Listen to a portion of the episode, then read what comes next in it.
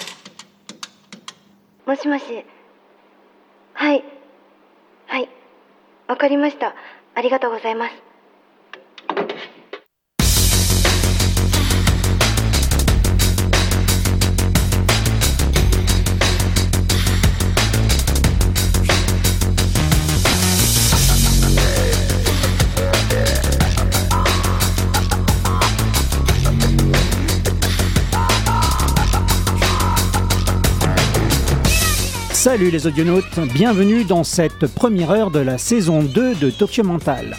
Ça y est, Tokyo Mental a un an, elle marche, elle parle, elle est pleine de vie, c'est une fille. Je suis le narrateur et vous écoutez Radio Pulsar sur 95.9 MHz à Poitiers et ses alentours et dans le reste du monde sur radio-pulsar.org. J'ai décidé de commencer cette nouvelle saison par une émission spéciale de 2 heures. Nous sommes ensemble donc jusqu'à 23 heures. Quand je sélectionne les morceaux de l'émission, je me laisse guider par mon sens de l'esthétique. La nouveauté ne fait pas partie de mes critères de choix. Mon esthétique est radicale par nature, et pour que l'ensemble de l'auditoire puisse trouver quelque chose de familier à se mettre dans les oreilles, je saupoudre, ici et là, des morceaux plus accessibles, plus consensuels et plus connus. La J-pop n'est pas un genre musical, c'est une appellation commerciale qui regroupe tout un tas de genres musicaux très différents les uns des autres. Pour la K-pop, c'est pire, ce n'est même pas de la musique coréenne culturellement parlant, c'est un produit calibré pour l'exportation, même si ça reste de très très bonne qualité. Alors, c'est quoi la J-pop? À la fin de la Seconde Guerre mondiale, quand les Nord-Américains, les Nord-Américains ont occupé l'archipel nippon, la musique japonaise était essentiellement de type traditionnel. De nombreux GI étaient, étaient des Afro-Américains et ont amené avec eux le jazz. Et c'est par l'intermédiaire du jazz que la musique occidentale est entrée au Japon. Les Japonais sont férus de jazz. Il y a encore un grand nombre de clubs de jazz à Tokyo.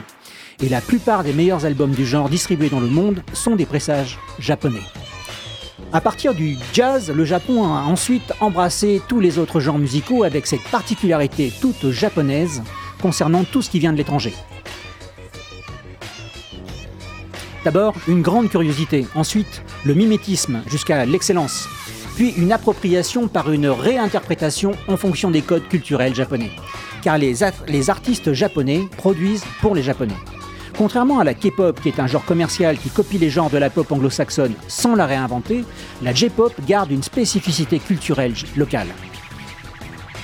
Certaines mélodies accords, mais aussi les types de gammes employés, donnent une coloration à la fois mélancolique et joyeuse à la pop japonaise.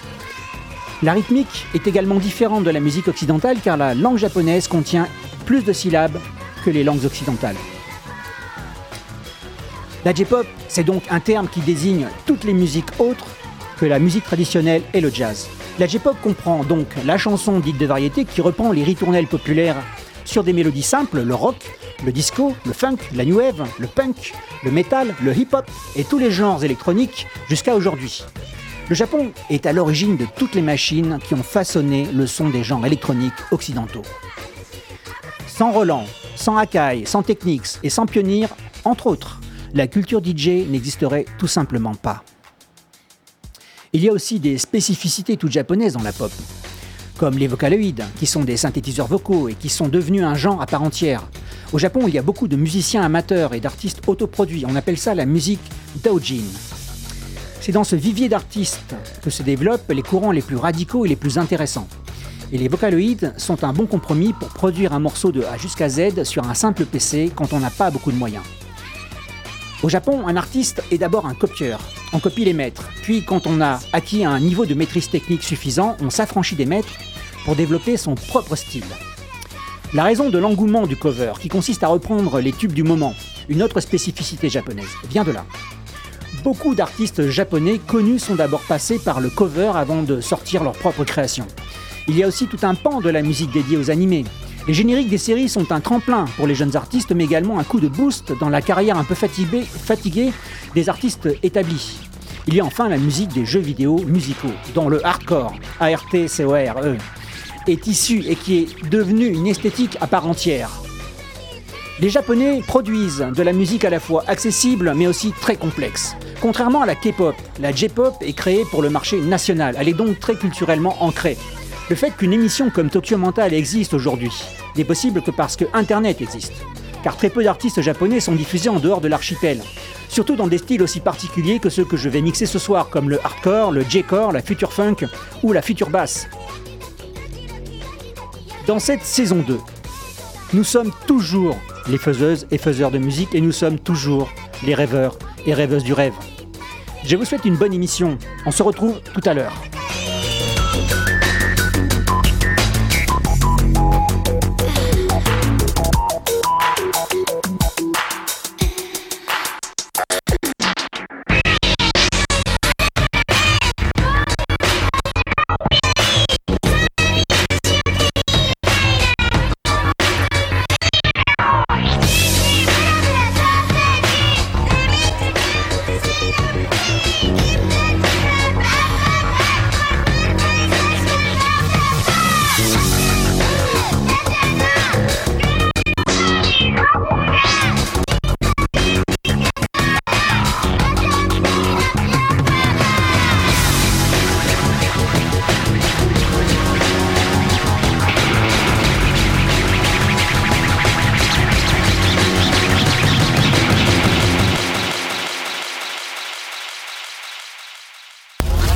京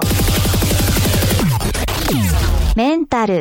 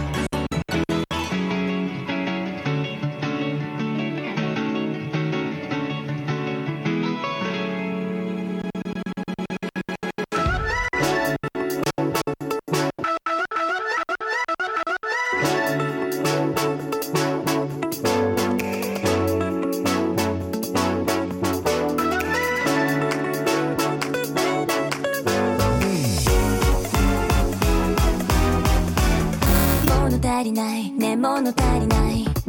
大体のことはそう意地ジなモードで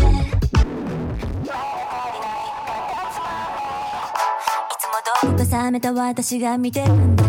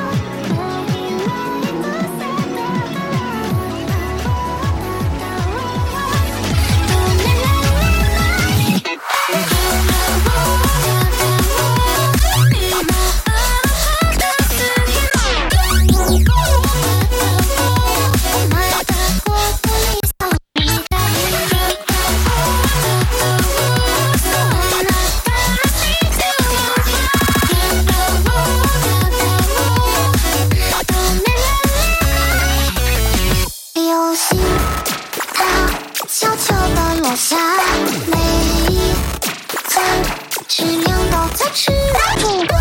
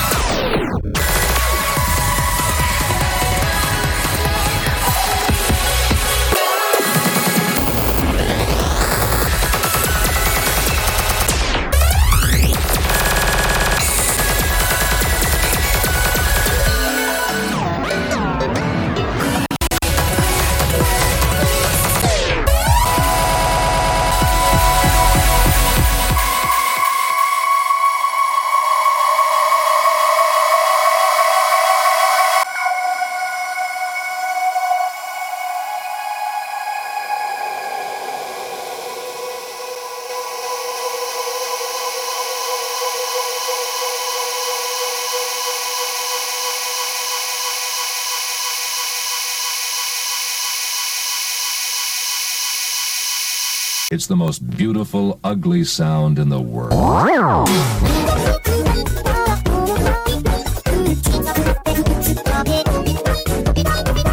東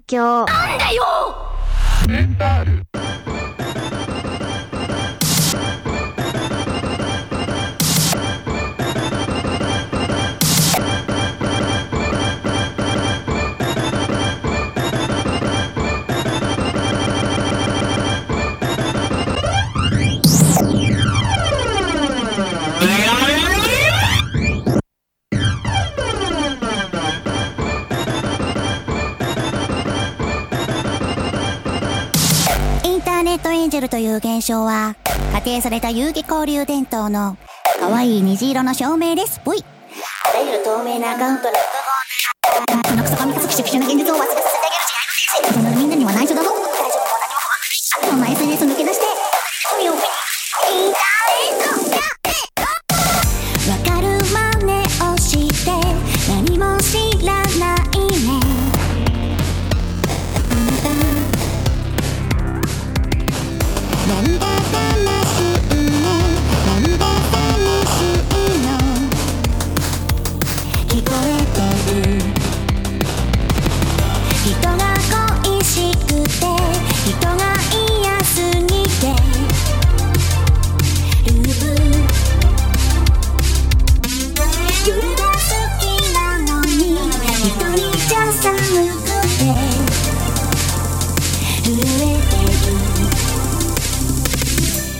当は幸せを知っているのに、不なふり、やめられ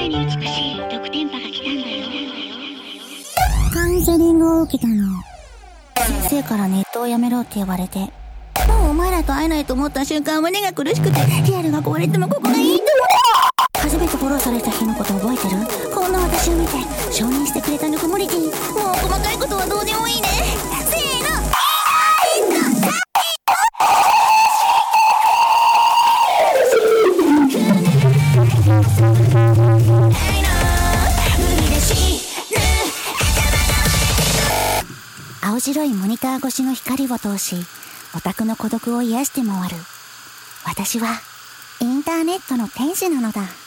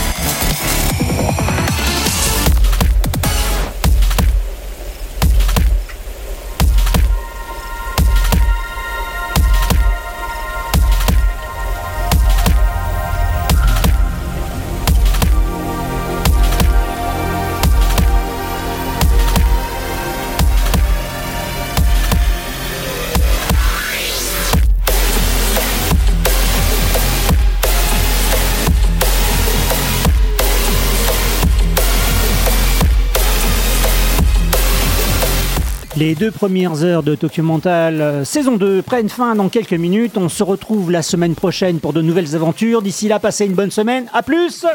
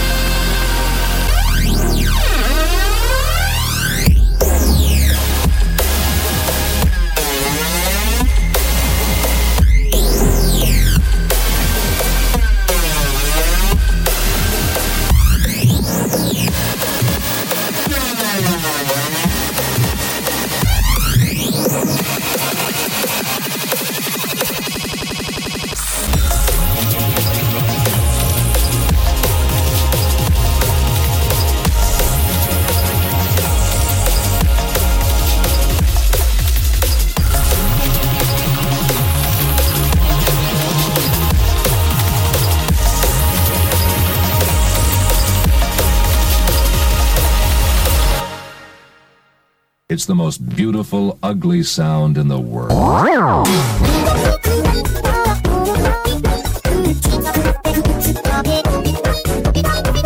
東